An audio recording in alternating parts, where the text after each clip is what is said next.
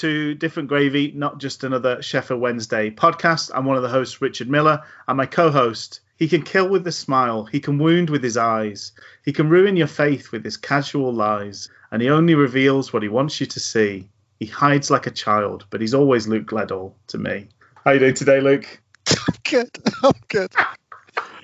I don't know. It's it's been a fun week, but I don't think I've been hiding like a child. But maybe I should. maybe I should just uh, take place in a series of impromptu and hide and seeks where I try to insert myself above the uh, above the boiler or something like this. See if my cat can find me. Yeah, borrowing from the uh, the lovely Billy Joel or Billy Joel track, "Always a Woman" to me, uh, but uh, always Luke Gledall to me. I thought, you know, just thought it fit in nicely. I didn't go with the verse where um, it talks about her callously cutting the person and laughing while they bleed. I thought that was a bit too far. Um, not my experience with you thus far, Luke, is uh, that you enjoy inflicting. Thank you. Nice So you, wounds. you may have, uh, you know, might be a bit of Freddy foreshadowing, unfortunately. Uh, um, they just had a um, a TV dramatization of Dennis Nilsen, uh, which had a very creepy lead performance from David Tennant. Uh, I'm just yeah, I'm just picturing the next Des. I'm not not accusing you of that, Luke, but um, So, so after we released the uh, young lumbering Danish centre back, he went on to uh, to write write TV. Is that what you said? it- well, he went on to murder 16 men and keep their bodies around his uh, house for far too long for company. That's what. oh uh. That's what Dennis Nilsen. Yeah, one of the most infamous. Uh, we're not we're not turning into a true crime podcast. Let's let's bail on this uh, on this route. But uh, you, you've su- you've survived another week, Luke. I survived another week, and before we get going, Rich, um, I I do have an announcement, if you don't mind. Uh, before Oh, we before we break proverbial hoo hoos, uh, long-time listeners of the podcast will be aware that we are a part of the ERL network, and we often gave some promotion to some of the excellent shows that can get your Wednesday ears around. You may not have heard about the shows for a while, as they've been doing well and are earning enough money to pay for their server space. Well. These times, it's exciting to announce the arrival of video streaming service Owlers on Prime Video, with some devastatingly original Wednesday themed programming. Uh, the first show we're going to look at this week, Rich, is The Social Dilemma, which is a shadowy and cripplingly real documentary where we all get mad woke at the revelation that the reason behind Wednesday's slow and prolonged transfer window dealings were to feed the traffic numbers of the Star and Talk. Featuring interviews with Chief Wednesdayite puppeteers Neil Hargreaves and the four horsemen of the Wednesday News Apocalypse. That's Alex Toady Miller, Joe Crann, Bigsy, and Doom Howson. This hard hitting documentary will make you really resent the star's request for your hard earned money while you read the article that was just regurgitates a nat- national journalist resource or their clickbait missives. oh, excellent stuff. Well, I I can't wait to watch. I've heard good things. Um, you know, I've heard it's a real eye-opening watch, so um, I am. I can't, I can't wait to get around to that. But exciting developments on on Owlers and Prime. Wow. Uh, so, shall we open up Breaking hoo hoos. a bit of broken hoo hoo. Um, the the first one was a long time coming. We we sort of foreshadowed it in the last episode. Um, apologies for the loudness of the cold open at the last episode, but um, Callum Paterson signed. Yeah, and you know what they say about a Paterson in the first act, right? Please please tell us. We it just eventually signs in the third act. I was thinking of a twist. You know that sort of um, you know we're here, we're queer, get used to it kind of thing. He's here. He wasn't dear. Get used to it. Um, number five. What do you think of the squad number there? Um, I guess that's an interesting one. Do you do you think that like I, I don't know I don't know like I don't know how this kind of ruminates. Here's one here's one kind of like um thought parallel universe kind of thought experiments. Callum Mhm. Paterson comes into Wednesday says here's the numbers. Here, okay, Callum, here's all the numbers that are available. Can I have number nine? No, we're we're saving that for someone else. Mm. Or is it look at all these numbers, Callum? Well, I, I don't want to pick number nine because I feel like that's going to put a burden on me as a player. Yeah. I'll pick number five, or you know, Yeah, it could be. Or so sort of blasé, just like whatever's next. What's the what's the smallest number that's left? Yeah, What is this- Because we had all the Yeah. the fun numbers were supposedly sort of lucky numbers, weren't they? A few years ago, when everybody was had wacky. oh, what was the what was the banner number? Thirty. Yes, so something something strange like that, wasn't it? One of the thirty numbers. It was forty-one at one point. I- I. Forty-one. Yes. Yeah. Yeah. And that's how that's when Reach ended up being five, I want to say. But um, but that that seems to have gone. but uh, we do Should still have- have some odd numbers. uh, But it just it seems like a strange one, seeing as he's coming in first and foremost to be a striker. Maybe the for, the bit of foreshadowing that happened was wearing a number five meant that he was guaranteed to end up playing defence for us at some point. Yes. Yes, that is something. I wondered if he was just going to go for another, you know, a number combination like 63 or 72 that adds up to nine. yeah. Um, I've also just now thought it'd be nice if he was 99 because we could call Okay. him we could call him Mr. Whippy or uh, something along those lines. I like that. Yeah, you just got to watch out that he's not too much of a flake. Uh, so speaking about that, so I, I'm we're He's a bit you know, vanilla. Something to do with red sauce. Um, When he scores, he puts a cone on his head. like that statue in Glasgow, it's all come full full circle. um, but he's, uh, I mean, we're, we're pleased to have him on board, aren't we? I think there was a couple of um, polls that I saw. Uh, there's one sort of on Owls Talk, and I think one on um, Twitter where people were asked of the of the kind of people we've been linked with signing wise, who do you want to sign? And and I think for both of those, uh, Paterson was a pretty healthy winner. Uh, we I don't think we need to go too much into it because we did talk a fair amount about him last week. But uh, uh, yeah, pleased to have him on board, and he certainly fills a very noticeable gap that we have in our in our squad. So welcome welcome aboard. Uh, you mentioned the number nine being free for potentially another player, and that's another bit of continuing. I mean, this has been the most enduring saga. It's lasted all summer. Uh, we are still being linked with uh, the player that I'm going to call Big Ken uh, today because I'm not going to tackle his surname uh, until he signs. That's that's the my little part that I'm playing in this uh, in this saga.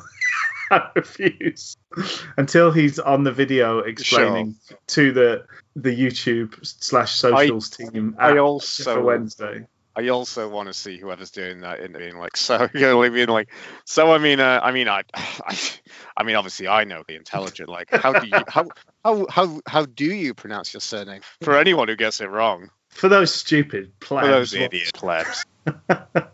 Just in case I don't like Gary Gary Madine make a chant that uh, doesn't doesn't actually rhyme with his pro- the proper pronunciation of his name That always felt a bit like Mrs. Bouquet, though, him calling himself Madame. Gary Bucket Gary Buckets. which is also nice because also wondering as well i just i was when i was thinking about the cone i was also thinking about whether we can get some buckets along the side and then he could sit on one like all woolly just to he'll keep that scottish conception i mean the thing i want to say about patson is i mean i'm i'm really happy for uh, for liam palmer that he's got another scottish friend really Yes. you know though i'm sure much like bannan he won't be able to understand you know ba- bannan doesn't understand palmer so i'm sure patson won't either such, such is his thick brogue you know Oh, yeah. And so, once again, I mean, this is, we are just, this is seamless podcasting, folks. Just drink this in. But uh, speaking of thick accents, uh, the other bit of fun news wise that we had this week was seeing Cameron Dawson putting uh, Joost van Aken and little Joey Pelupessy through their paces in terms of their their Yorkshire know-how. Uh, did you did you enjoy that video? I did. Um, I found myself to be mildly entertained. I think at the end of it, I came out of it and felt a little bit like um, that was fine. That was fun. That was fine. It it was someone saying, you know, You did, this were you is intrigued by the big dynamic? Nonsense. You know, clearly Dawson has a favourite there out of those two. I, I, I, Geo, I- Geo, as he was being called. So can we can we call Joe, Joey Pelupessy Geo going forward? we can, sure. Can we can we stretch to Gino and therefore sing sing the Dexys Midnight Runners song for him? you know, these yes. are these are all intriguing, tantalizing elements, but it's a bit of fun. I think it probably for me it probably went on a couple of minutes too long, but um, it's worth checking out if you've not seen it. There's a video up on the Wednesday YouTube of uh, Cameron Dawson showing various Yorkshire slang f- phrases to the two Dutchmen, and then being entirely baffled by um, the concept, uh, the phrases, and um, Cameron Dawson's slightly sort of teachery tone. So it's uh, it's it's a fun watch on several levels. Mhm. Uh, anything else news wise, or, do- or are you happy to move on to today's game, Luke? I'm happy to move on. I mean, it, we've got the. This is weird. I mean, we've got the transfer window on deadline on fifth on Monday, Yeah, 11 p.m. That's- But this is like, it's the international one, isn't it? yeah, this is the Jaden's uh, the Jadon Sancho window. Jadon Sancho window is is fast. The closing of the Jadon Sancho window is fast approaching. And then I don't think we have. Um, I don't think we have. Maybe the Troy Deeney transfer window is on the 16th. yeah, yeah. um, so yeah, Because- the, because we so only need to domestic think transfers can about- still through to the 16th. You only need to think about football from a Premier League lens. Like nothing else exists, really.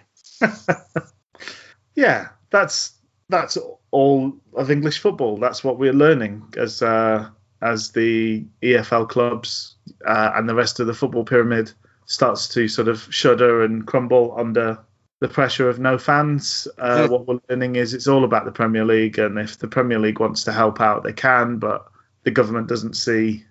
You know, one of its biggest industries as something worth doing anything to uh, assist with at all and the demands of the Premier League are all worthwhile and brilliant and good for the Premier League and won't be Sure. terribly then we, we can the we the- can sit by and see if there's any spectacle to be had with watching a lower league football club implode in on itself through its own belly button, Mm, like something from Ren and Stimpy. yes, one of those gross close-ups. Mhm. So we had a rainy a rainy day at Hillsborough. Uh, we welcomed our visitors QPR eventually. uh, they were so they were uh, before we sort of, obviously we'll talk through the sort of starting lineup, but Mhm. there must be rules about keeping people waiting to kick off. We didn't kick off till nearly five past three because they Mm. couldn't be bothered leaving the dressing room today. I don't know what I mean. It was really weird. And then we had two false. We had a false kickoff in both halves as well. Yes, yes. Uh, really strange. And they were late second half as well. The ref was clearly annoyed at how much time they were taking. Weird. There should be. I I think, and this is even saying this as somebody who is not the best timekeeper myself. Mhm. I think if you're if you're two minutes late for kickoff, that's two goals head start for the opposition. I It's think we should have 0.5 goal advantage. Okay, So that it, yeah, that's So good. we just yeah, so it's like a technical. get the win. Yeah. TKO. But- yeah, yeah. Um, so a few changes that seem to be forced on us, not not um, not choices that were made. Um, Iorfa out uh, injured, replaced by Shaw. Hmm. Uh, Brown, Izzy Brown was also out injured, so he was replaced by Fizzy, which is the only natural change to make. Mhm. Um, Palmer dropped to the bench. I, I sort of immediately thought that seemed like a strange decision, and then figured out actually there's nobody else who can play centre back on the bench. So Palmer is there to be the only replacement defensively, uh, and then obviously um, instead of Kachunga starting, we we gave Paterson his first start up top uh, with with You- Windass. Do you wonder about kind of just before we get into the meat of the game and what happened? Do you wonder if Palmer was carrying a knock at all? Well, I mean, as things transpired, maybe he was. Yeah.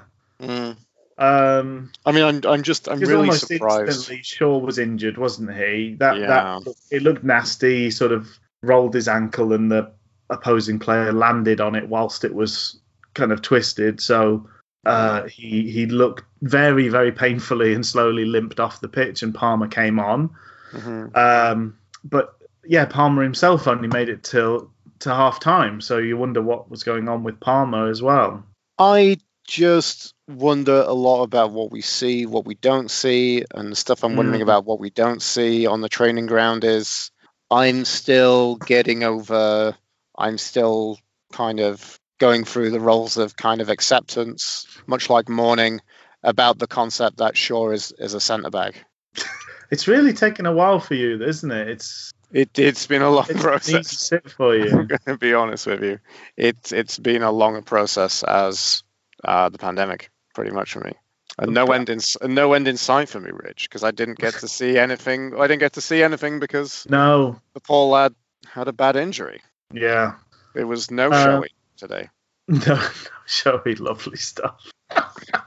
So that was it, because I mean that's the thing. Because I was looking at the lineup and thinking, well, surely you'd start Palmer in a centre back berth. Well, initially Oh, I was thinking actually I didn't see Palmer, and I was surprised that he wasn't on the wing. Um, Yeah, I, I wondered if Shaw was chosen for his height because they've got that absolute monster Dykes up top, haven't they? Mm. So, and their whole back line is like Cameron's massive, Barbet's massive, Dickie's Dickie- massive, huge, Wallace yeah. is six foot plus as well. mm, So I think just we needed all the height we could get, uh, I, I presume, um, to, to sort of tackle them at set pieces. But it all, unfortunately, it was just you get that feeling, that sort of sinking feeling, I think, when you've been forced into those two changes.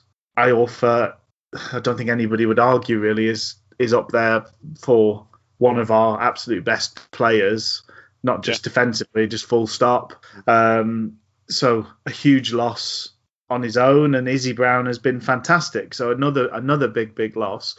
So that's already kind of a bit disappointing, a bit disheartening, and then we forced into that first change, and I, I I did sort of just make a note like that familiar sinking feeling, but maybe maybe it would galvanise us. Sometimes that does happen. Um, the ref was so busy early doors, he nearly killed this game before it got going. He was blowing for absolutely everything both ways. Uh, just needlessly. He wasn't he was almost letting no contact at all happen. mhm. Um, I think there wasn't a huge amount of stuff that happened in the first half. To be honest, I think we we we had half chances, but to me it was slightly disappointing that we, given the fact that we had an option up top, we seemed to digress or devolve into more often than not just lumping it forward without looking. Yeah. Um, which didn't let us build anything. It wasn't helpful to Paterson. He wasn't he wasn't being passed the ball. he was just you know the ball was just being lumped forward and he was being asked to go and make something of it, uh, which I think I think he struggled to do against their big big defenders and their big holding midfielder that for most of that first half. Um, Paterson on long throws was uh, interesting. Yeah, as my comment I said, ooh, Paterson's a Frozeman. A Frostman, Yes. A, th- a throwist mon- monk. Um, Yeah. Which makes me wonder about, you know, whether in kind of any medieval times you would just have someone who, you know, the the uh, the long time, um, you know, descendants for uh, Rory Delap just ho- just hurling cannonballs, basically. Yes. Yeah. They didn't have towels back then, so it's grass.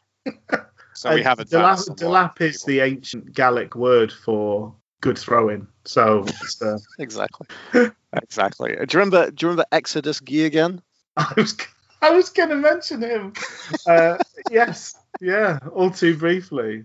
As um as, as sometimes I, I'd like to say on this podcast, Rich, you know, me and you are the um me and you and are the Sean McAllister and James O'Connor of uh, Wednesday podcast engine room. That kind of talks about a very specific and I think well-meaning period for me because it came out of my sabbatical. But I don't think anyone bats an eyelash about bats an eyelash about anything to do with that period. Yeah. I am I am the, the McAllister you're O'Connor, sir. You, you're the one who's a bit more cultured about you. Um, but yeah, no, from from that period, that guy from was he at Peterborough? Something like that. Yeah. Yeah. And he was basically just there to do long throws. He was also he was pretty tall and kind of Yes. had a bit of stock to him, but you know, it's just a large black dude who would just wang the ball pretty flat from throw-ins, and that was pretty Yeah, much all he did. the, You know, the main deal. But the pretty decent long throws. a flat wang, you could say. A flat way. Yeah. But yeah, Patson's a decent throw. Um, but then I guess the problem is right now there's no other heights. Exactly. you, I felt at times like from some of the bits of the games, you know, I I remarked on at one point Windass winning a header, Yeah. but you know that's maybe one occasion out of eight where that's Yeah. happened in the game. So Well, it was nominally it was Van Aken who was supposed to be doing the the flicking on, wasn't it? By and large, I think he is. Uh, I think he is. I think he's six three, Van Aken. So he's he's certainly tall enough. I don't think he's. I mean, it, it causes us headaches in the other box that he doesn't compete particularly brilliantly in the air. no, it's not particularly Um, commanding, is it? No, he seems more likely to score goals with his feet, to be honest, than uh, than with his with his head. Um, but we, you know, there's one of those that we we nearly got a chance out of. Um, so 20 minutes mark, I thought the ref gave a very really really soft free kick to QPR that kind of let them off the hook. Um, the best chance of the half was went QPR's way. It was sort of 34th minute. Um, they tried to do things from every set piece. I think they were trying to do clever routines almost always. Uh, Yeah. This was this was probably the most effective one, and basically it was sort of a, a quick cross to the front post Mm, and a flicked volley round the corner. Um, yes, like a back heel. was- yeah, I think it was Cameron maybe that hit the hit Mm. the shot, um, and it went past everybody, hit the inside of our post, uh, and luckily sort of rolled very kindly to Dawson. Yes, Uh, but Yeah. a, but a big let off. giant let off. Mm, And would have been a real brilliant set piece from QPR. I don't think there's anything we could have really said from that. no, That's where they seem to offer us any kind of threats, I think, in that first half. Uh, My main takeaway I've, I said from my comment was I don't feel threatened by QPR, but neither do they feel threatened by ourselves. Um, it was a very safe, clothed cuddle of a match. No threat of anything provocative and sensual. Uh, very sexless, platonic stuff. yes, yeah, definitely. you know, we, I- I we mean- said, you know, both of them, we, we beforehand, we a little scrap of paper was handed from QPR to Sheffield Wednesday, Sheffield Wednesday QPR. That was a series of trigger words that we would say. So anything, any warnings if it, it got too, uh, if it got too racy and exciting, then that person would say that and then recommend, and then the other person would ring ring their parents and be picked up to be Ah, taken. away. a, a strictly over the sweater first half uh, in terms of the action. but it was frustrating because I think what's marked out the good performances so far this season has been the fact that we we're picking passes a little bit better. We're we're not just lumping it forward. We're looking and playing a pass forward and finding the people that are in space and working hard to make space with the with the Mhm. width that the wing backs give us. Mhm. And there was a couple of times where Reach got into bags and bags of space. They were terrified of Harris. Harris was a pain all day. Like he, I, don't, I don't, I can't really remember him losing the ball um, on on one of his dribbles at the very least.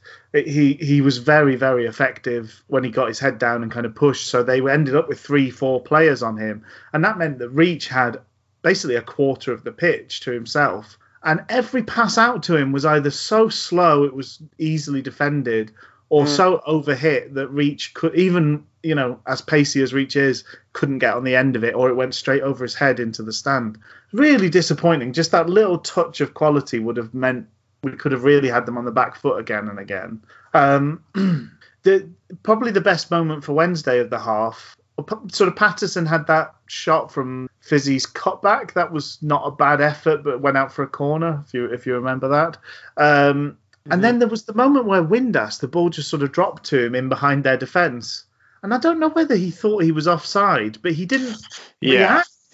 He Yeah. just seemed to sort of dawdle till he got tackled. It was a bit odd because he's normally so switched on. I know he seemed a bit too surprised at what happened. really. Yeah. Um, Uh, and I will say, to be fair, despite the fact I think there could have been a bit of sharpness and reaction, which I think we'd usually expect from Windass, as you said, um, it was very good defending coverage from whoever the QPR defender was. Oh yeah, you've got to give credit where it's due. Uh, Absolutely. Um, that was it was well defended from the, the Mm. two players, one sort of behind him and one one in front of him. But yeah, I was just surprised he didn't even kind of get a shot away because he's normally so I don't know. Yeah, he's normally so sharp and in those moments. So it was it was odd that it seemed to catch him by surprise. so that took us to half time. Mm. What do you make about like one of the most awful short corner routines we've seen at Hillsborough? Oh, dear. When have we ever done a decent short corner it? routine, or at least one that was better than uh, the category of poor? Really, I, I, I mean, they were saying in the commentary from you know Pearson and Rob O'Neill, they were saying Bannan looks upset because someone didn't make their run for that. So it, it must have I didn't been. know whether he was upset because he'd been blocked off, but uh, either way, I would well, he clearly put it there for someone to be there. I think that was the, it was definitely a routine. Hmm, as opposed to actually i mean that's that's one benefit. I mean this is actually i think previously i've seen us take short corners but i, I don't know why. I, there there doesn't seem to be any purpose to them. Like I, I never understand the the point of knocking it short. What advantage you gain. It just seems to be it really just uh, takes up that time that the opposition defense is going to you know come attack basically come attack whoever's got the ball yeah, I, I think I, would go so far as to say, how often do you ever see short corners pay off? Not just for Wednesday, yeah i agree just in general. And I Yeah. think I know it came out of a, li- a little bit. It came out of the Soccernomics uh, book because Bar- I think it was Barcelona sort of looked at the numbers and figured out that effectively you were better off keeping possession than Right. kicking the ball into the box and giving it away. So that whole essentially tick attacker was just having trying to get as close to total possession of the ball as possible. And I think a lot of teams still do that to some extent. I mean, most of the top teams in the Premier League are t- are actually quite bad at defending. right Uh, the, way, the way they defend is by holding onto the ball. Um, and so I suppose not taking a proper corner is allowable in those cases because it's just like, well, let's not give them the ball to make a break. yeah That's fair enough. But we we do not make enough chances to pass up the opportunity just to put the ball in No. the box. no exactly yeah So I, I totally agree with you. I, I yeah I would say by and large it's nearly always a waste of the opportunity to take a I short mean, one. if I'm if I'm thinking about it more in this, I mean, I think there's a better chance for unless you have someone who's really exceptional at corners, it's not quite as good as someone putting a cross in the box, right? Hmm. Yeah. So I mean, you guess you have more chance to kind of cycle and keep possession to work across into the box. I get that, but also another thing I think is that regarding from a corner, you're trying to work on a very quick momentum that you build up.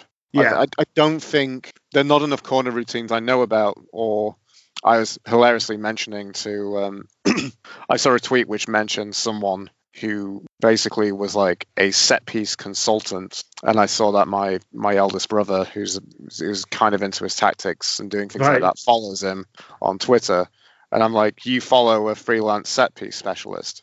I'm like, that's a pretty that's a pretty darn niche market. I'm a hired gun. I go round the land and I fix up their set pieces. But that's the thing. Is like I don't think from playing it short and then working something like corners are not chess gambits. no.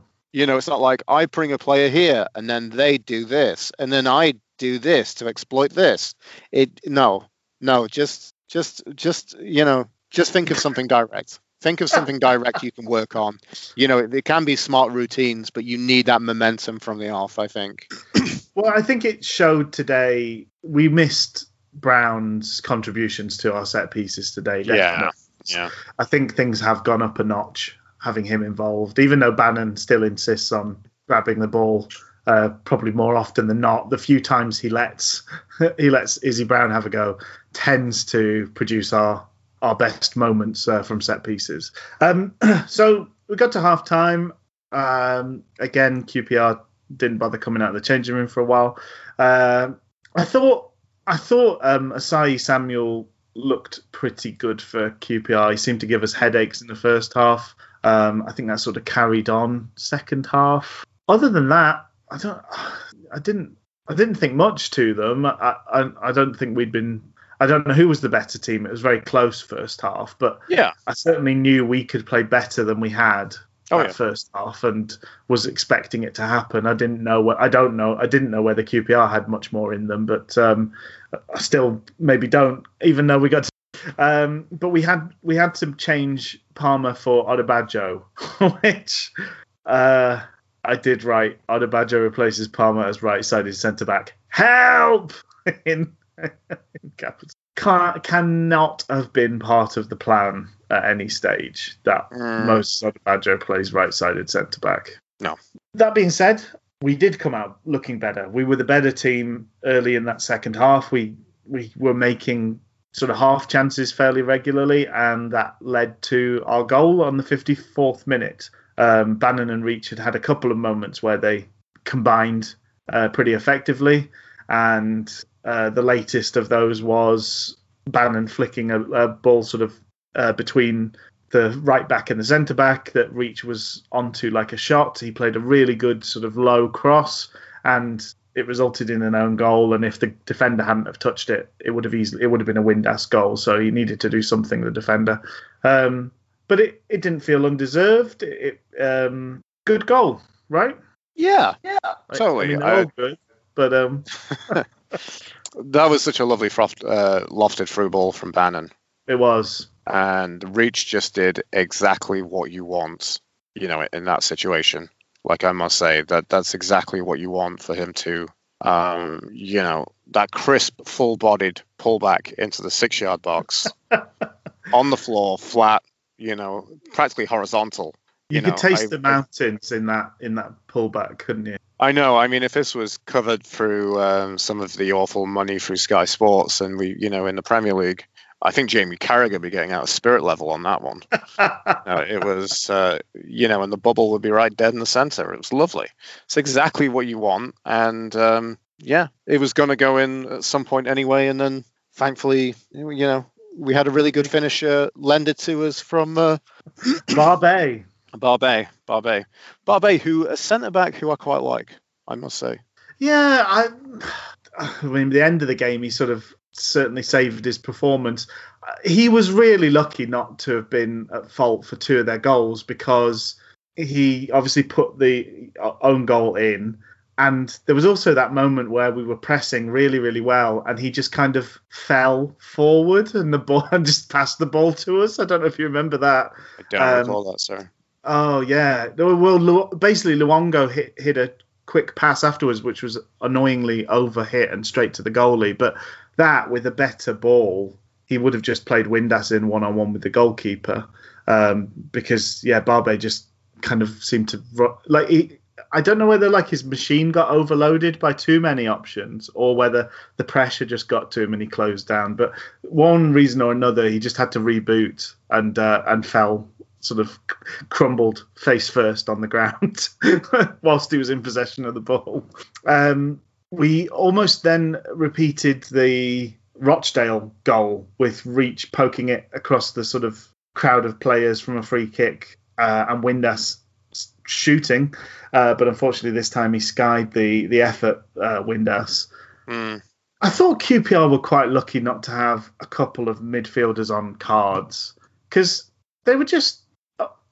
Uh, there was a couple of points where they were just unashamedly hacking down Harris for beating them, and I thought, I mean, Luongo's tackle was bad. I thought Cherry made a lot of it. Um, that he got the first yellow card of the game, but I just was surprised. I, I was surprised Cherry and um, Cameron. Uh, no, sorry, not Cherry. It's Chair. Cherry was last week, wasn't it? Chair, Chair. Elias surprised Chair. Chair. Yeah, Ilias Chair. I was surprised Chair and Carroll got away without yellow cards today because I thought they were constantly fouling, and a couple of them were those classic yellow card scenarios where it was a cynical. We turned them round and, and Harris was on the break and they just hoiked him down. But the ref, despite the fact he was so annoyed with them at, at the start of either half, mainly seemed to uh, ignore the fact that they were making fouls and uh, focused mainly on Wednesday. Um, so I'm just trying to sort of pick through the notes a little bit here. Uh, we were, yeah, we were having quite a time of it around the period where we scored because that's when Reach hit that really good volley as well that the keeper made look pretty easy. yeah. Um, Um, I think in that, I mean, you you really think that he's maybe traded a bit of power for the technique and accuracy, but I mean, it was, it was still lovely. It was pretty much top top corner, I think. Uh, I just thought the keeper read it really well and got across to it well. Um, I thought it was a bit more like, you know, the execution was lovely, but it was a bit down the keeper's throat. That's how I kind of saw it. I could be completely wrong though. uh, it was. I think it was a bit slow as well. That was the thing. It was. Well, yeah, yeah. It, it wasn't. A, it wasn't exactly a rocket, but I, I think I've got to say I, I thought Reach had a good game today. Reach had a, a pretty good game, I must say. Yeah. we've sort of called a couple of times for uh, to see left wing back reach, and I don't think he disappointed. I think he I think he No. put in a really good shift. I think he defended well and offered a lot going forwards. Um, we felt quite balanced. I, I didn't understand the swap that happened later when we swapped Harris and him. No. Um, I don't know whether it was a defensive one, so that it was Harris dealing with uh, Samuel, Osayi-Samuel, or whether it was an offensive one because we'd noticed that the right back was tired. I I couldn't quite figure that out um, because Harris did have several breaks forward once he moved over to that side. Uh, yeah, it was an interesting one, but we made our third change before the 70th minute mark uh, third and final change. So Fizzy went off. I thought he did look like he was tiring, but again, I was quite pleased. I thought he had a good game as well. Mm. Uh, looked strong and thoughtful in the way that he played more often than not. Um, so Fizzy came off for Geo, JP8, Little Joey, or a new name I've got for him, Luke, the Pest Dispenser. Do you like that? The what dispenser? The Pest Dispenser. Because he's What Pelly? Pesty. Right. like a okay. Pez dispenser? I get it. Yeah, don't yeah. It's good. The best jokes need to be explained. We all know this. Exactly. I, I've then put uh, 71st minute. Odubajo gives away a penalty, but the referee didn't see it. That to me looked every bit a penalty Mm. where he hoiked the defender down. I don't know what the ref was watching, but I was relieved. What did you make of that incident? I didn't quite see it that way, but I I think there was a lot of focus on it from our perspective, especially with the commentary. Like Odubajo, I think did pretty well today, but I really didn't like that pairing of who he was up against, who he was marking. No. That didn't give me any nice feelings. You know, that didn't give me any warm and fuzzies at all. Um, so, and then the fact that he was getting a bit handsy, I did not like that at all. He's always, yeah, He's he's pretty handsy, really. he's always handsy, isn't he? Yeah, it's. I mean, like I I, said, we, I we agreed in the first half this would be a platonic cuddle session, and he's getting a bit Yeah. fresh, really. I, I just find I find him terrifying. I think It's I not just even can't- Halloween, folks. it's close enough, but like to me, it's just you're always giving like that. You know that incident. Maybe it's not a penalty. Maybe it is. But grabbing hold of the guy's arm Yeah, with both no. your arms No, and pulling him to the ground, you're whether you feel it's 50-50 or not, yes, you're giving the ref an opportunity to give exactly, a penalty. exactly, exactly. Moses, this is not the first time. Like, you, if he was going to learn, he would have learned by now because it, it, it's you know it's almost you're waiting for that moment to happen each game. Um, I just yeah, I, I'm I, maybe I'm watching him because I know what he's like, but it just feels like he's asking for trouble always with the way that he he defends, uh, particularly at set pieces. Um, we then went into the period where pretty much we were kind of backs to the wall and, and they were racking up decent-ish chances. I mean, not not fantastic, you know, not one-on-one with the keeper type chances, but Mm. there was a great clearance from Tom Lees at 75th minute. There was another great block from Tom Lees um, at the 79th minute. That's when we swapped Reach and Harris over, um, Mm. coincidentally. Um, Van Aken made a really good block. Uh, and then we had the period where Tom Lees went down, getting his thigh strapped up, uh, which looked for all the world like a kind of let's let's eat some time up until you saw just quite how much strapping he had on his thigh, which is not not the norm for those Yeah. You know eat up the clock type uh, type injuries. Um, and I think then we had the most pivot, the sort of pivotal moment of the game was 87th minute. Uh, Harris made a really good break down that left flank, left um, left Kakay for dead, uh, had the presence of mind to look up and pick his pass, played it to Luongo. Luongo was Mhm. strong, held his man off, swiveled, and then pummeled the bar with his effort. Um, it was a really, really good, strong shot. It should have been a vitriolic, fantastic uh, end to the game, and Yep. you Yep. know, slumped QPR players and things like that. But it didn't happen. The you know the sliding doors moment of this game. Um, I've never seen sliding doors, but I presume if John Hannah punches Gwyneth Paltrow in the face or something, I don't know if that happens, but that's the Sure. moment where this the, that this was the lead up to that moment now starting. Uh, five minutes added on, mainly because of Tom Lees getting his thigh strapped up, um, Mhm. and then he went down again injured. So this is you know he was properly properly injured, had to come off, leaving Yeah, us with no 10 subs. Yeah. Um, which then again makes you question: Did Odubajo have to come off? I know he was looking a bit tired, but it's quite having been forced into our first two changes. It would have been nice to have the have kept one in reserve, but uh, again, wise after the event, the podcast. Uh, we then dropped Paterson into centre back, but but this was really like feeling like we were clinging on and just blow the whistle, ref. Mhm. I did know at the first, the end of the first half, the ref blew the whistle really quickly. There was 93, there's three minutes, uh, sorry, not 93, three minutes of added time. It got to 48 minutes. We had a corner and he blew up the whistle without letting us take the corner. Normally they let you take the corner. Yes. So I kind, I was kind of hopeful when we got to 95 minutes, and they were dawdling. They weren't rushing to get the ball forward. QPR. I thought maybe he'll just blow it and we'll be fine. But frustratingly, we just looked dead on our feet. There was no pressure on the ball, and the same man that had given us uh, the go-ahead goal, Barbet, picked out an absolutely gorgeous cross with his left foot yes. Yes. um, you know, javelined in. It was it was deep. Uh, Yeah. It had a lovely kick on it. It was almost like a Nike swoosh uh, on onto the head of their debuting uh, stri- new striker uh, Bonne. Um, and he met it brilliantly. Put it in the opposite side. Dawson had no chance. Yeah.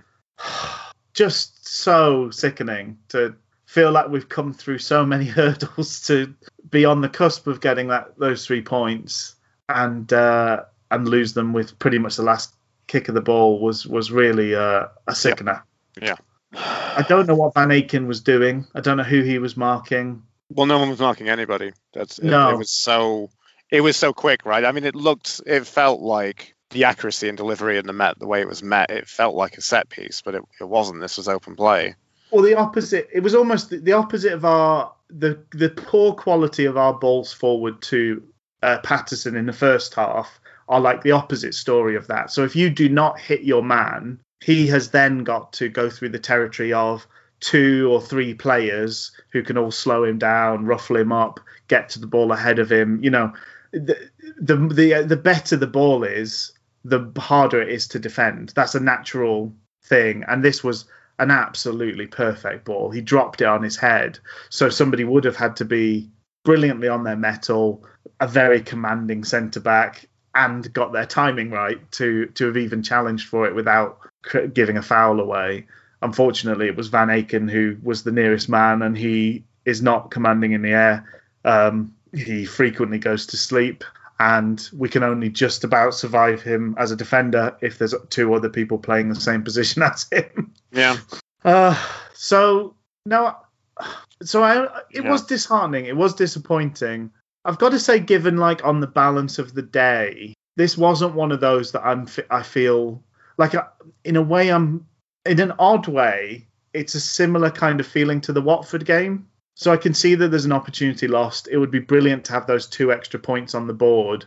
But given the fact that it was almost like the world was doing everything it could to not give us today, coming out with the draw still feels like a minor win. Am I daft in that? I'm not going to call you daft. I, I, Do feel free. I say much worse things to myself in the, in my head. I, I I feel like I briefly, just before we got going with this, we, we record Rich and I in this kind of lockdown environment because, you know, Rich isn't going to games. I'm just Yeah. watching at home, watching at home here in Canada. Um, you know, there's no need for anybody to wait to get home, so we can do this pretty quickly afterwards. So we, we kind of go on the spur of that for what we're doing right now. Mm. And, you know, I was, I was checking some of the knee jerk reactions thanks to that uh, dastardly Neil Hargreaves. Shake my fist at you, sir. Ooh.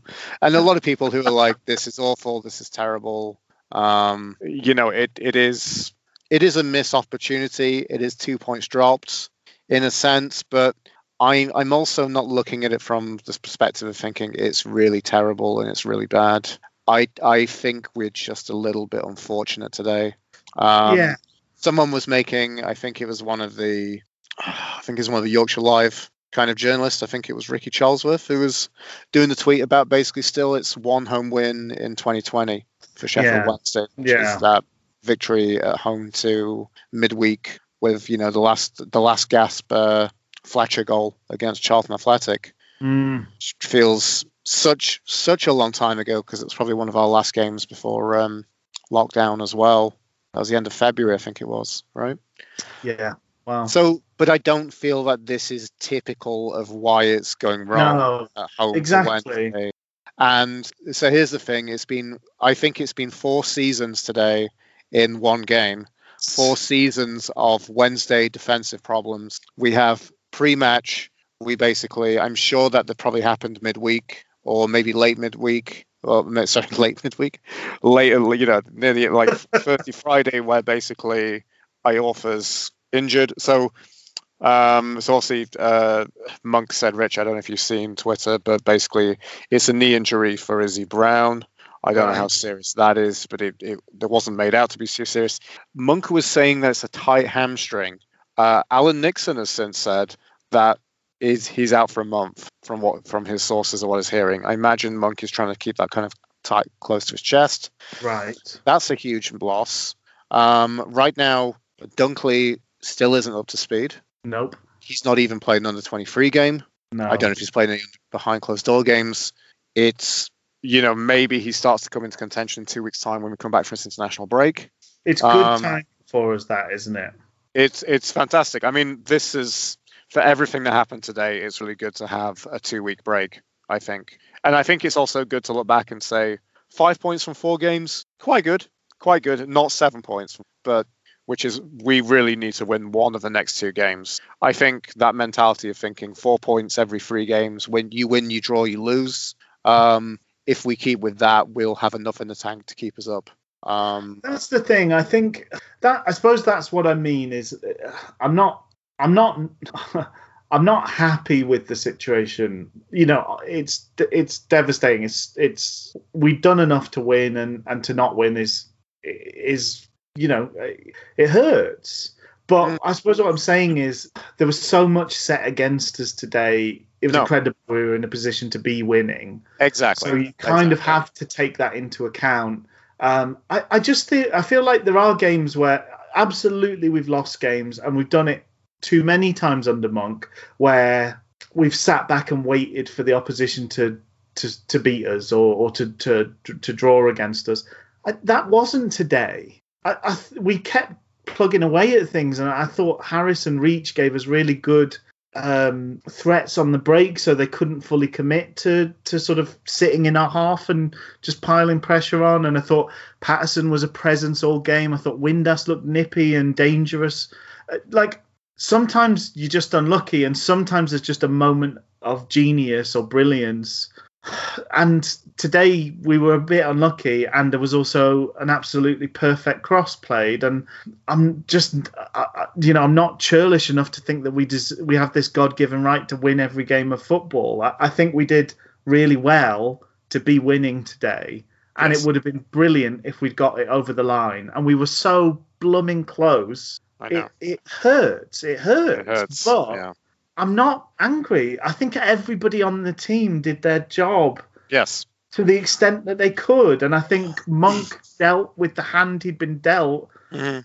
pretty brilliantly. I I mean, Yeah. as I say, Odubajo played right-sided centre back for a whole half of football and was not responsible for anything bad happening. That's incredible. It is. It is. yeah. To to carry on. Sorry, my point. I, Yeah, I'm sorry. not sorry. I'm not upset that you interrupted me and went a different route. I'm really because I think it was important to talk about what you brought up.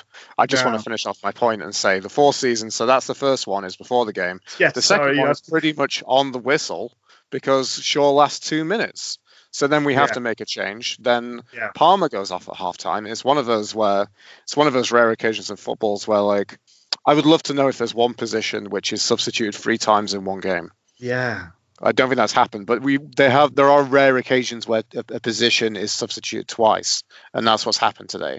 So halftime, that's the third season, and the fourth one is is is Lees going off at the death, Yeah. and that is so harsh and so unfortunate that we've had these players have given their all today and just absolutely very man to a man, a very very solid performance from every individual. A bit of a spoiler coming into the player ratings here. No one's getting less than a seven from this Yeah. anything I've seen. It's all very positive. But how heartbreaking is it that we can't make a change for that and then we're disheveled? And um, here's another thing as well the fact that we've had to make two early substitutions mean that coming into this at nil nil, we, you know, at half time uh, for the second half, Yeah. two substitutions down, we've only got one to do for the rest of this game. So yeah. Another side of this is, like you said, everybody was incredibly tired. Sure, because we had one substitution to make, and the only thing that we thought we could do with the options, and actually, I can't really blame Monk for this, is Dele-Bashiru off for Pelupessy. I started to get a little bit of that kind of anxiety of Hmm. we're closing the game off when it's not that point yet.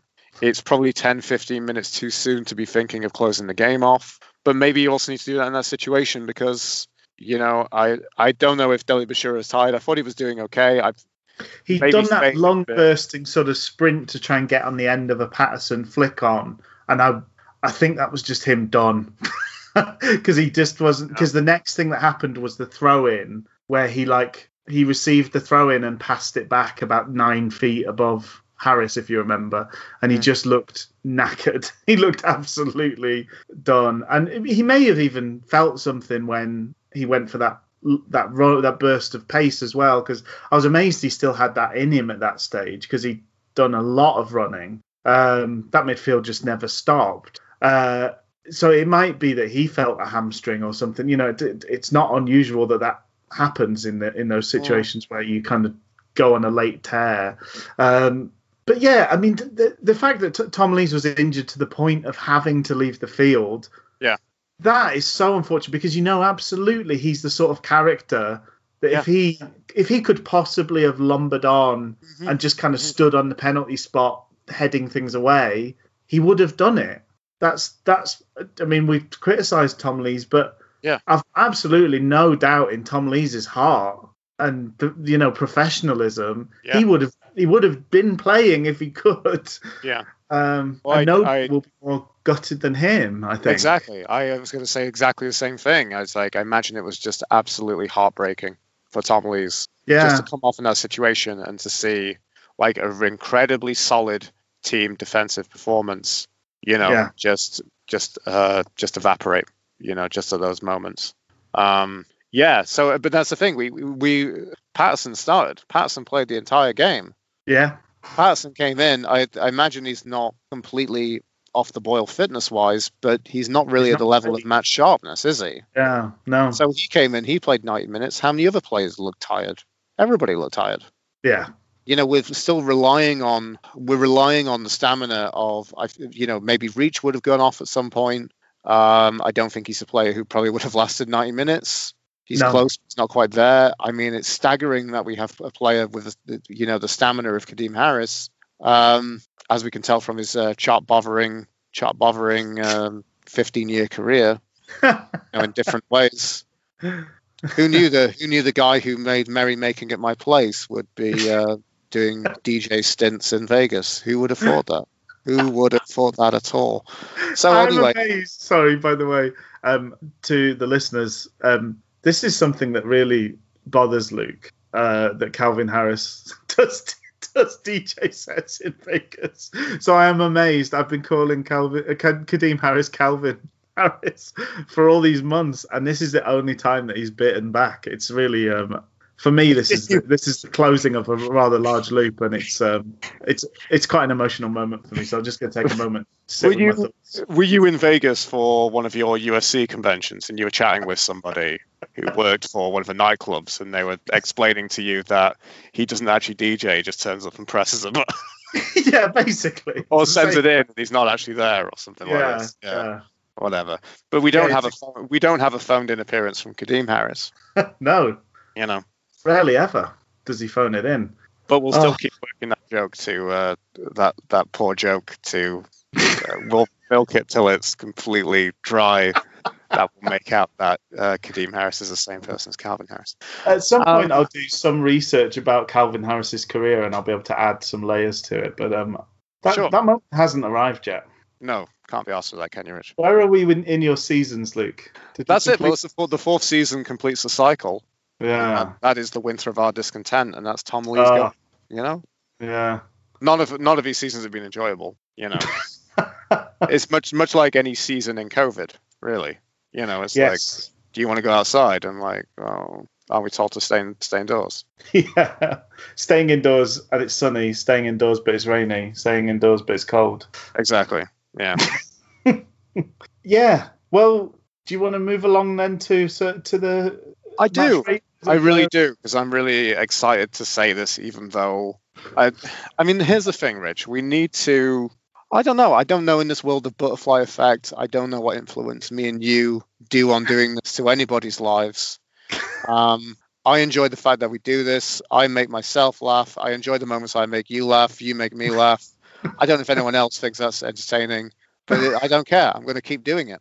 I mean, you know, I've, I've obviously criticized um, some of the journalists, the local sports journalists, on this, and um, you know, the the president of the Wednesday Podcast Federation, James Marriott's, probably going to come around and retire us, Rich. He's going to shake our hands, give us a uh, give us a, a golden train that we can put on the um, put on the mantelpiece.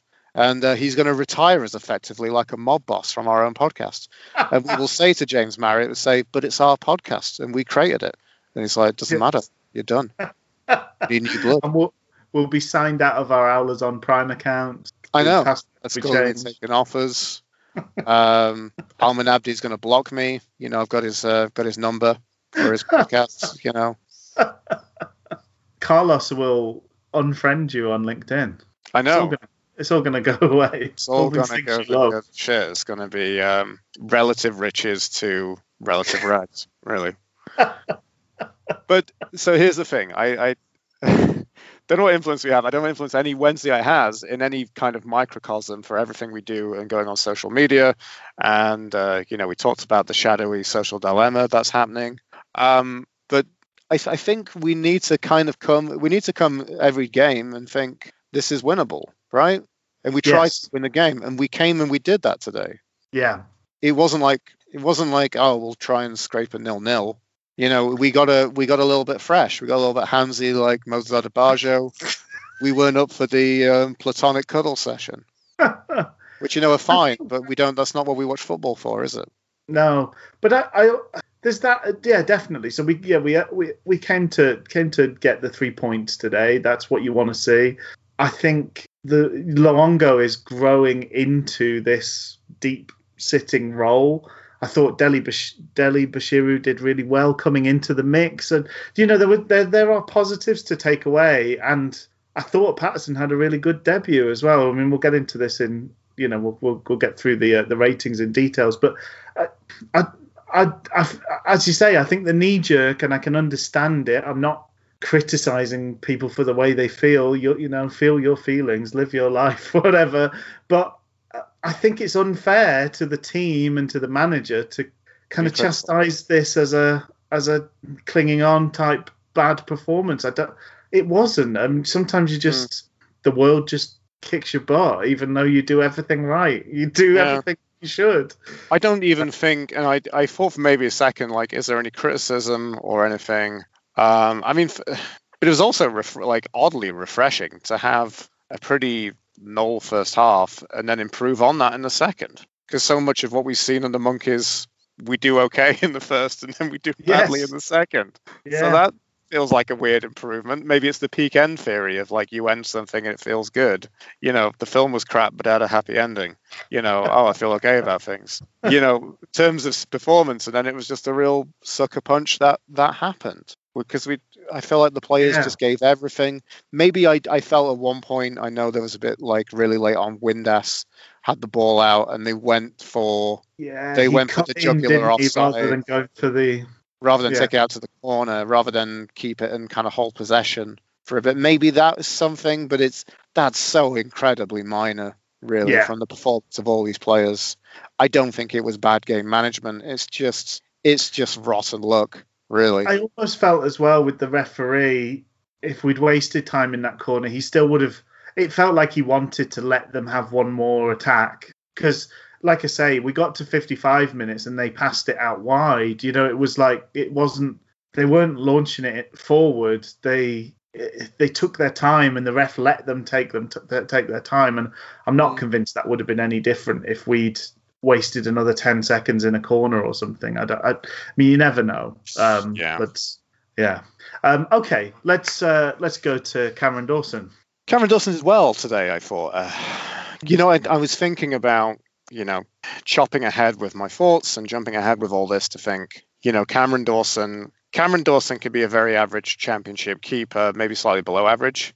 And if we do, if the defense does their jobs, you know, which Yeah. it did today, just it was that turn of fortune. If we defend, you know, he could get he could get a sizable number of clean sheets for Wednesday. Yes. Yeah. He could hit at least double figures of clean sheets. oh yeah. Um, dare I say, I think he could probably get about 15 clean sheets. It'd be something that you'd think like would be dangerously close to a, a keeper of the caliber of Keiren Westwood. Yeah. If if if everything in front of him behaves the way it should, yeah, absolutely. Yeah. And it's not it's- not an outlandish idea. No, and I I'd really like that concept of thinking, you know, we don't have a particularly fantastic goalkeeper, but I really like the idea of like the players in the team and hopefully that team spirit. And like I think he is, um, I he seems like a bit of a slightly kind of mature kind of Mhm. character, and uh, and from I think from those videos, seeing that like you know he's a positive lad who's Yes. Seeming you know on the cusp of I think very much like a, being a man, and I think that probably has a good kind of influence on things. We're, we're we're in danger of you know those creepy websites that like count down to when like Emma Watson turned 18. we're so we're so obsessed with where Cameron Dawson is in in his manhood. We're almost We're almost getting to Billie Eilish levels. Is that what you're yeah, saying? we're almost a countdown clock for his. Uh... What if Cameron Dawson turned into Billie Eilish and started wearing like really baggy clothes because he didn't want people to objectify?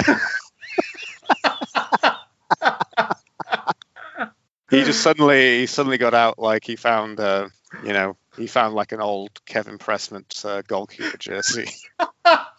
he was wearing that. It's really baggy. Just he didn't want people to like start looking at him. Oh dear. Coming along well, Cameron. Coming along well, Cammy. And he wear, he wears, started wear, starts wearing leggings instead of shorts.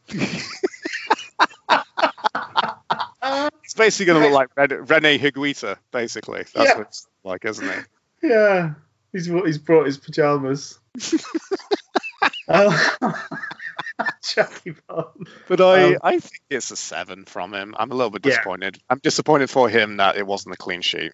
Yeah, You know, but I mean, he's had he's had two. He's had two in four games.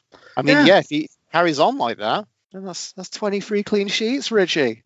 Right? That's how it go. works. There that's the that's the uh, that's the target to aim for. He's going to get a Golden Glove, and we're going to sell him for 20 million. Oh, I can't. I mean, in a way, I can't wait, but I'm also going to be sad because he'll definitely be a man by the time he's sold for 20 million. Just a big. Str- I mean, he's a big, strong boy now, but he's going to be a big, big man Yeah. then. I know. Um, You're just, you're just turning to me, Rich, and being like, "Did you see those pictures of Cameron Dawson playing playing in net for Everton? He looks he looks so good, Luke. So absolutely. the daily the Daily Mail will take a creepy interest in him. so grown up. Cameron Dawson looks just as old as he needs to be.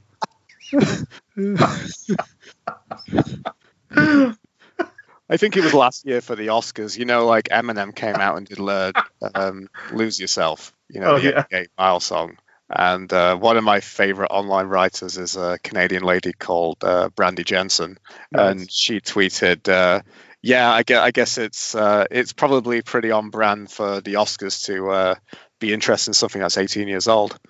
Oh, yeah, absolutely. Um, is it? It's not worth really giving a score to Shoei, is it? Unfortunately, No, uh, it's definitely an N an, an N slash A, not a applicable. memorial, a memorial seven for for sure. Um, so then Palmer played a half in that position. Palmer was fine. I think you. Yeah. I, I, I can't really give anyone less than a seven. I'm not going to give No. less than a seven to to Palmer. He did, he did all right, didn't he? Um, I, I also wonder. Sorry, what's that? Sorry. Well, I guess I'm I'm figuring out now. I'm like, oh yeah, because now we're going to figure on. Now we're going to go on to Adebayo, aren't we? exactly. Yeah. I'm. I'm Well- also wondering with Palmer. I wouldn't. I mean, I hope this isn't the case, but sometimes when it's a completely unexpected sub like that, you don't get the chance to go and warm up properly. So I mean, it, it may be that he had a knock before, or maybe he didn't. But maybe the fact that he had to just sort of immediately get into the game without having five minutes to warm himself up and get ready for it. I don't know. Um, just thinking that that game where we beat Arsenal three one and um, they they sort of ran through players in a similar way because of of poor you know poor levels of warming up. Um, yeah, so so Palmer uh, then at half time handed over to uh, your man Moses Odubajo. What did you think of Moses? Moses, uh, let's give him a seven. The base the baseline for today is a seven, and the, uh, it's a seven. hit it. Yeah, Maybe did- it's a light, light seven, maybe. I don't know. and we can't criticize him for not giving away a penalty. So No. yeah, absolutely seven's Mm, seven's fine for uh, me. Yeah, but maybe It went- to not get it so went- fresh. It went better than any of us have any right to have expected to have gone. Odubajo at centre back should have been a complete horror show, Keystone Kops, and it wasn't. And that's got to be testament to himself and the people around him. yeah, That was true. Tom Lees, I'm going to go for a 7.5 for Tom Lees. I think this was the best Tom Lees performance I've seen in a while. I Yeah. wonder if so. Here's a here's a thought experiment I want to run past you, Rich. Do you think that in a in a kind of role where I think like in a role where I think Tom Lees is the more experienced um, defender of the Mm. three, like today, I I think it benefits him more to have that those qualities of that kind of quiet leadership that he has. yes, I think he shone brighter because of that than had it been otherwise. I think if Iorfa was there, I think you know, I, I, the the there might have definitely been a slight tinge on how well Tom Lees did, but I thought he was excellent today. yeah, I definitely. thought it was really some of the best Tom Lees I think we've seen in a long time, and I'm really good for him that you know he had to have that change and have to go off, and Yeah. I hope it's not. I hope it's like a dead leggy type thing. But I really hope so. he then went. But he was then holding his groin, wasn't he, when he when he came off? So who knows? But as I say, hopefully, I mean, if we're going to have a chance of getting these players back, then this is the this is the moment for them to, you know, if any if there's a time for people to get injured, it's just before an international break because hopefully they've got some time to recoup and they don't we don't have the stress of games to kind of push them into action too early. Mm. Um, no, I think 7.5 is is uh, a good call for Tom Lees uh, JVA. Definitely a seven for Yeah. um, Van Aken. I'm I'm staggered. We're here in 2020, and he's he's been probably with the exception of Iorfa. I think he's been our most consistent defender. I yeah, similarly so surprised by the fact he's he's now he's now first choice centre back for us after all these years. This as uh, we've touched on this before, but there's really good things about him.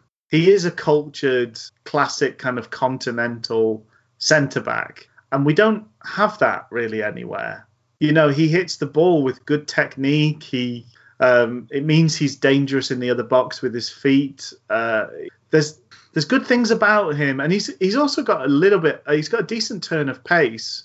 It's just I think some of his sort of defensive instincts aren't fantastic, Mm. but but in this three we seem to be able to, to sort of work most for the most part work round those weaknesses and, and get the good bits from him. And it's uh, yeah, it's uh, w- well done to him. You know, it must be so strange for him. Stuff like that video with Dawson. That is so far away from where he was 12 months ago Yeah. in regards to this football club. So you know, well done to him mentally to, to kind of stick with it, and um, and I'm, so- I'm glad he's contributing.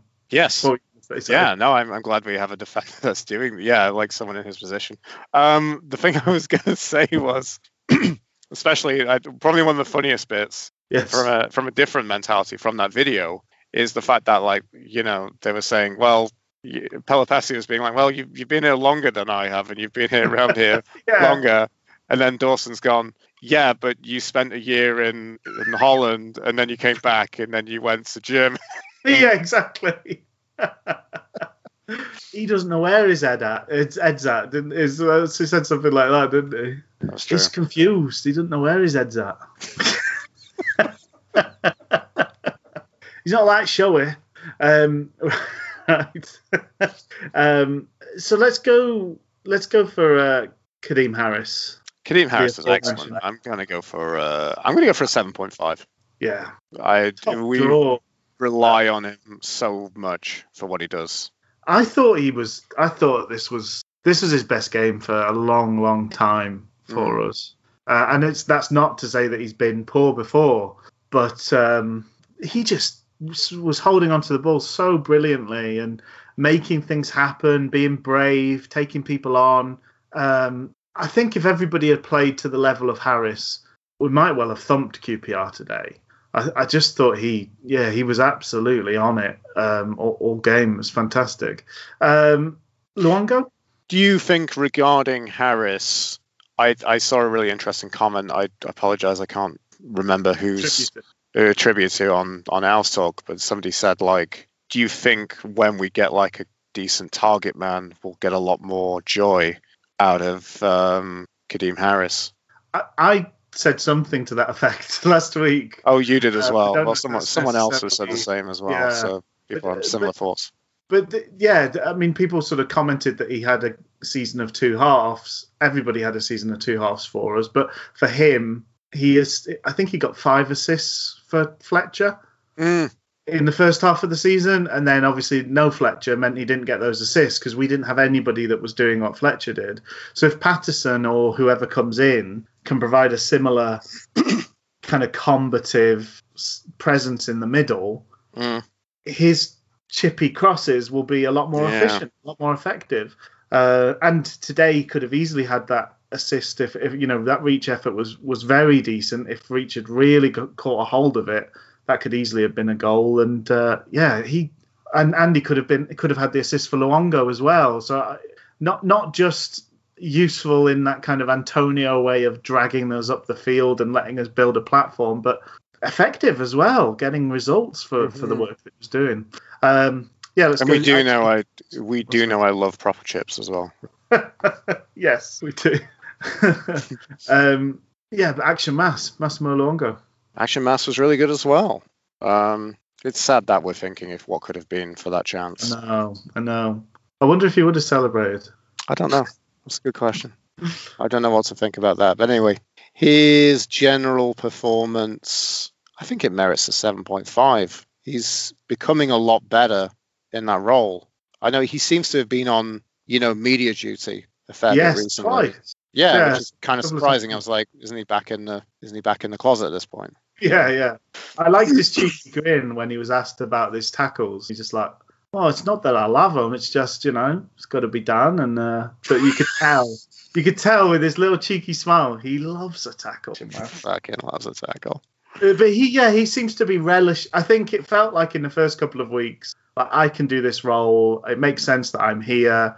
I will do my job for the team. But the Mm. last two games, it's really felt like he's relishing those bits of the game. And I wonder if that is maybe Monk's influence. You know, I, I think one of the things that I admire from American football is they celebrate those moments because they're split into teams. They know the importance of those moments with each other, and you do sometimes see it with defenders. You know, they'll you know they'll do a high five or a low five when they kind of manage a situation well. But but like I don't know that we do enough of that. We don't celebrate the sort of the tough stuff and the dirty stuff of the game as much as we you know you said we, we like entertainment we like goals um, but yeah we don't celebrate defending and good and good sort of hard work play in quite the same fashion but it just feels like he's he's taking the joy in you know what those guys are going to have a shot on goal and i shut that down those guys are going to play that pass and Yeah. stop happening you know and that's a Yeah. great that's a great place to be i think it feels Mhm. it, it looks like it's suiting him to do that as well um barry bannan Barry Bannan was really good. Um, going to go for 7.5 because we got some real joy from a beautiful kind of through ball he did for the second assist for uh, for Ricci, and um, had some good moments. I'm going to kind of look past maybe some of his set pieces. yes I thought he did some really important defensive work at times. Bannan in the second half, he he did a lot to be back and to to be there. I mean, maybe you could probably be critical and say that he wasn't on Barbet for yeah for that ball, but I don't. I, I think we were so kind of pulled out of formation by Yeah. all the forced changes. I don't know if anyone knew what anybody was doing. no I mean, Paterson was supposed to go back at that point, but did he? He was playing centre back, but he was the other side. So Van, uh, yeah, Van Aken was where the ball. Went. Right. okay. Because it almost felt like before that, actually, we you know we had that goal kick, and I was thinking, okay, Paterson, uh, we, well, Callum, we need you to go back and defend. Can you could you just stay up there though, and then just uh, be on the end of this this goal kick? yeah, You know, I need you. He said, you know, it'd be like, um, so you need me in both Like places. I'm like, yeah, yeah, that's right, yeah, both places at once. I suppose one thing I wonder tactically would we have been better served by when Pelupessy came on? We naturally just played him in that. We we put him in that anchor role where he sits deepest of the three. He's almost another centre back. And I wonder if we would have been better served in retrospect, just having him chase things down, let the other two who are tired, who you know are tired, have run the whole game, let them do this the deep sitting, uh, and just have Pelupessy hound the ball wherever it was. I don't. I mean, you, I don't know. It might not have worked. Uh, maybe there were moments.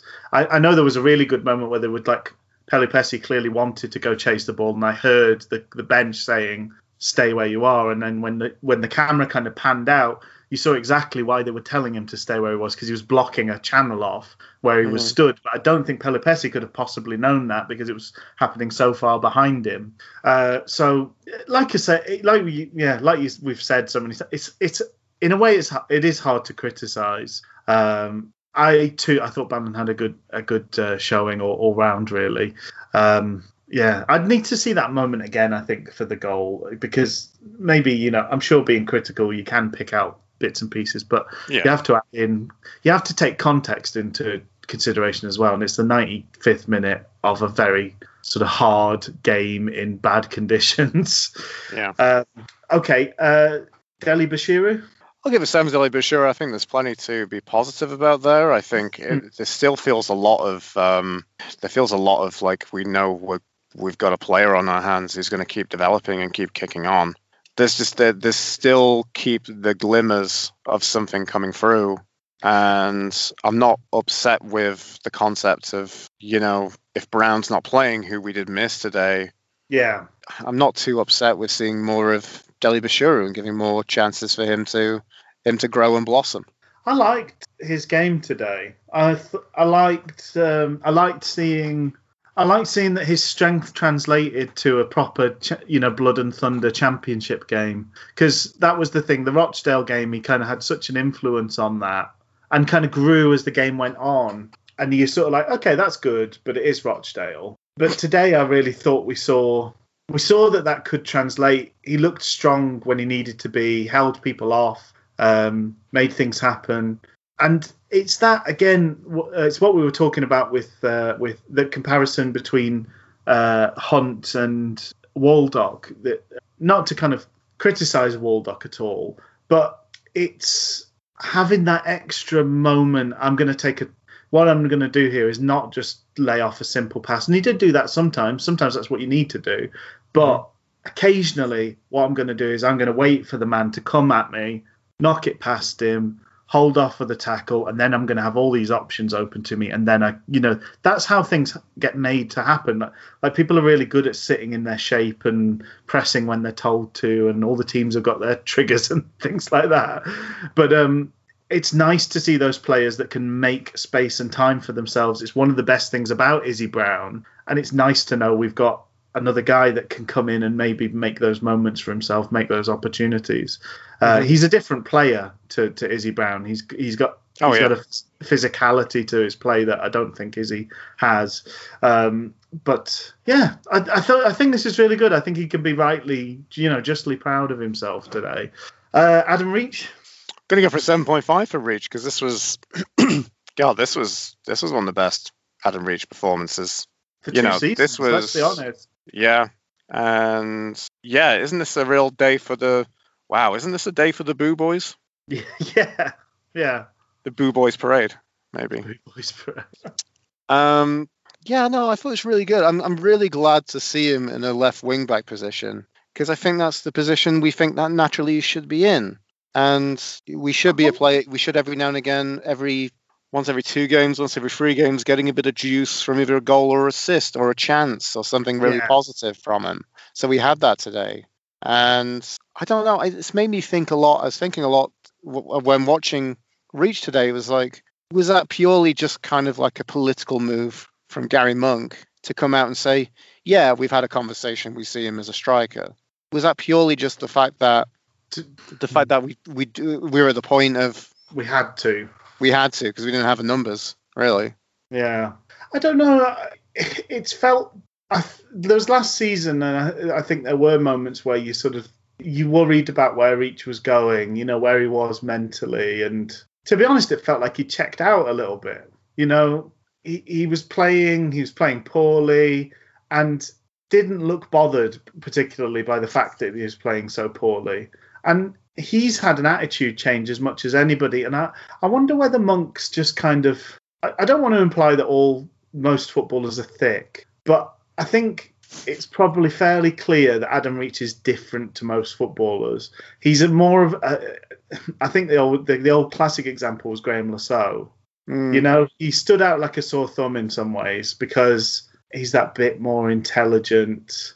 Um, I don't know. I mean, maybe you know, maybe maybe it's a different background thing, just to kind of get Mm. socio-economic on it. But Reach feels feels different to your average footballer, uh, and I think sometimes that can look like a lack of application. It can look, you know, it can have negative impacts. But it almost feels like when Gary Monk was talking about thinkers, it feels a bit to me like Reach has bought into that. Like he knows what that means and actually the impact that can have to being a thinker. And it's the way he pre, you know, he's pressing and telling people where he knows the threat is. So he's pressing the man and the ball, but then he's shouting to his teammates to say, you know, mark that channel, block that channel, because I know that's where they're looking to play the pass. And just seeing like a thoughtfulness to what he's doing that I don't know I've ever really seen that much before. And Mm. it's nice to see. And I, yeah, I, as I say, I want I wonder if to an extent Monk or somebody in the new coaching team has has kind of taken Reach under their wing. Because he's clearly not become the player that you know we signed an an expensive player that was a you know a great prospect and potentially the sort of guy that well if he has a good season maybe you could sell him for 20 million pounds to the Premier League. But he's too he's too old for that now. He's not Mm. going to be a raging fantastic prospect. So that's a mental adjustment to make. And I guess it's probably quite disappointing if you thought you were headed in a in that trajectory as a young player joined us at 23 24 is that Mhm. right? And then and now he's getting on for like 28. That's quite a different place to be in his career. Yeah. But it feels like somebody's kind of had a word with him to kind of settle him to this is a different sort of role, but it's not. You can absolutely own this. You can make something of this. Maybe it's uh, maybe I'm gra- you know grasping at something that is not really there, but it, it feels like there's.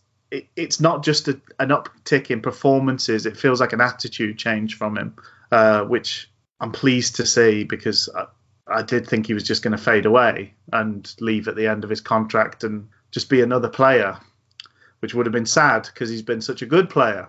Um, okay, sorry, that was a long digression. Digression. Um, but I think a lot, a lot about Adam Reach. I don't know why. what was the name of the? Um, he does commentary for Five Live. Um, Pat Nevin is another one of those. Pat Pat Nevin, uh, when he signed for Chelsea, he had tickets to go and see. I think New Order. and like when he signed for, for Chelsea, he sort of made a deal with Ken Bates that he could be substituted at half time so that he wouldn't miss his gig. And- Uh, yeah, maybe it was a Cocteau Twins or something. I don't know. It was like some kind of like not not a classic, um, you know, Duke, you know, um, stereo in the dressing room type of band. Yeah. Uh, yeah. Anyway, sorry. Um, Josh Windass, Trumpy Bum. I'm going to say a seven. Um, I don't know. I don't. I don't feel like I saw a great deal up front, but I, I don't know if there was, you know, so much of the story of this game was. It felt like that first half as well. I felt everybody was doing a decent job. Yeah, But there was nothing the really. Probably so, yeah, but but never kind of put in position to make that threat a reality. You know. No, you're, you're right. Apart, yeah, and then there was that obviously that weird moment where, yeah, he sort of probably should have done better. It was well defended, but yeah, I just I think I sort of got what I want from him in it. That he was he was prowling around the dangerous areas. He was trying to nip in and nick the ball off defenders. It, it didn't necessarily go perfectly his way at any stage. Uh, but he was right there to score the goal. If if Barbet hadn't have put it in himself, Windass would have had a goal today. He was there, um, and he was he was pretty unlucky not to get not to replicate his Rochdale goal as well. It was a it was a, a poor finish in the end, but a good another good spot from him and Adam Reach that that the moment Mm. was on.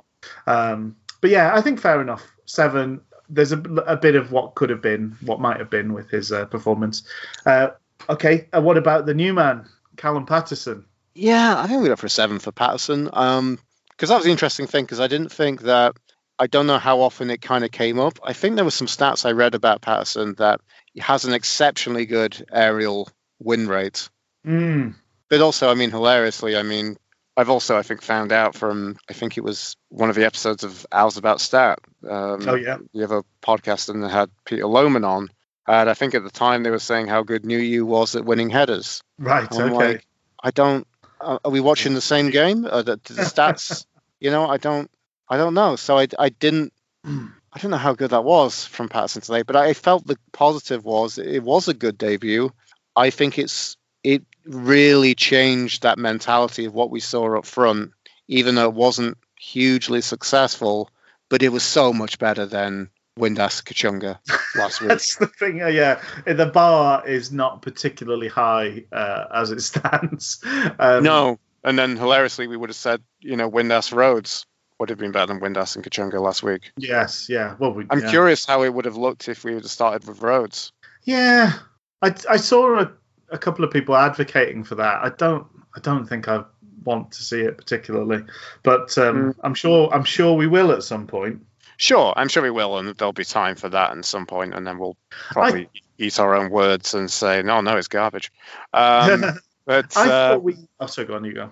no, yeah, I, I thought Paterson was good. I'm glad that we have that option to start a big man up front and have that physicality. He also looks he looks confident. He looks like he feels you know he, he feels himself. He, he he's um he knows what he's about. Do you know what I mean? Like I he didn't come and I didn't feel like this was an anxious debut. Uh, the, the first thing I don't know if you caught the moment where he kind of like touched the turf and then rubbed rubbed the the wet of the grass all over his face. But I was like, yeah, he can't. He, there's something about him. I I just feel like he's gonna be. He's gonna suit us, and we're gonna suit him. I think it's just something that there's. I get a Mm. kind of a good gut feeling. I thought first half we just lumped everything up with no quality whatsoever. The worst of those was actually by Dele-Bashiru because it almost didn't even get to Paterson. Um, I think second half we actually started passing the ball forward and he had a much better game. Uh, but I- I like seeing all the the things where he's roughing up defenders, he's blocking off run, he's blocking off defensive runs. You know, I, I like that bit of canniness and uh, you know gamesmanship uh, in a in a in a big striker. I think I I think there's it was a promising debut. There's obviously a lot more to come. He didn't get particularly a chance in on goal, but he looked keen when he got those moments. He did take a, the kind of off chance shot. He wasn't waiting for the perfect chance. So I think yeah, lots lots to like. It'd be nice if he gets off the mark early because that's that's the other thing that can happen with strikers. If you go like nine games without a goal, then it becomes a thing, doesn't it? Mm-hmm. Um, so the final contri- uh, contributions came from uh, the pest dispenser. it's a thing now. It's a thing. I think it's established. Joey Pelupessy. So you know how I said everyone doesn't get less than a seven. Oh, Yes, six point five. hey! Just He's- because it's Joe He's the He was, match. he was fine. He was okay. I don't. I don't I don't remember. I don't remember much of what he did. No, I don't think he did much. I, and, and I maybe would have liked to see him do slightly more if he'd been slightly more visibly. Mm. So actually, there is a comment I've I've uh, written down that I've, I've been wanting to make. So now it's probably a good uh, situation, but maybe it seems a bit negative. But I, I think we've been quite positive enough for what we've gone through. Um, Joey Pelupessy reminds me of um, Higher by the Saturdays. By and by that I mean he's doing nothing, and by that, and but at least he's doing nothing wrong. Yes, there you go. Are you a big fan of that song by the Saturdays? Oh, love it, and all of the rest of their work. Uh, Mi- Mitzi Tink and the other boys from the Saturdays. one of my best, one of my favourite bands. Who would you go for as your man of the match then from the uh, from the selection? From the selection? Saturdays. Oh no. From the Um, Saturdays. From the Saturdays, definitely Frankie. She's the best Big one, Frank. right? Yeah. Big Frank, yeah. Uh, I would. A man of a match. I am gonna. I'm gonna go for Tom Lees. Fair. I really, but then I, I don't. There's a lot of good players. Uh, there was a lot of good players today. You know, I heard some uh, the commentary. They're talking about Luongo. It's very, very good. Yeah, Harris is a good shout. I Harris think. as well. Yeah. Yeah, but A lot I of, think lot of contenders. which is yeah, which is a, a positive sign, isn't it? Oh well, there you go. It's been a it's been a ride, hasn't it?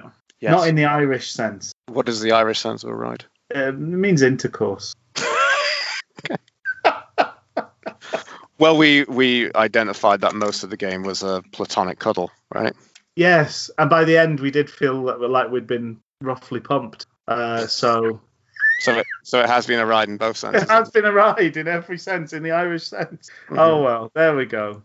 Um, I think on that rather silly note, we should uh, we should wrap things up. Uh, I hope you have a, a fine week, Luke, and uh, manage to stay safe. You too. Yeah, and uh, same to the folks at home. Cheerio. Have a good one, everyone.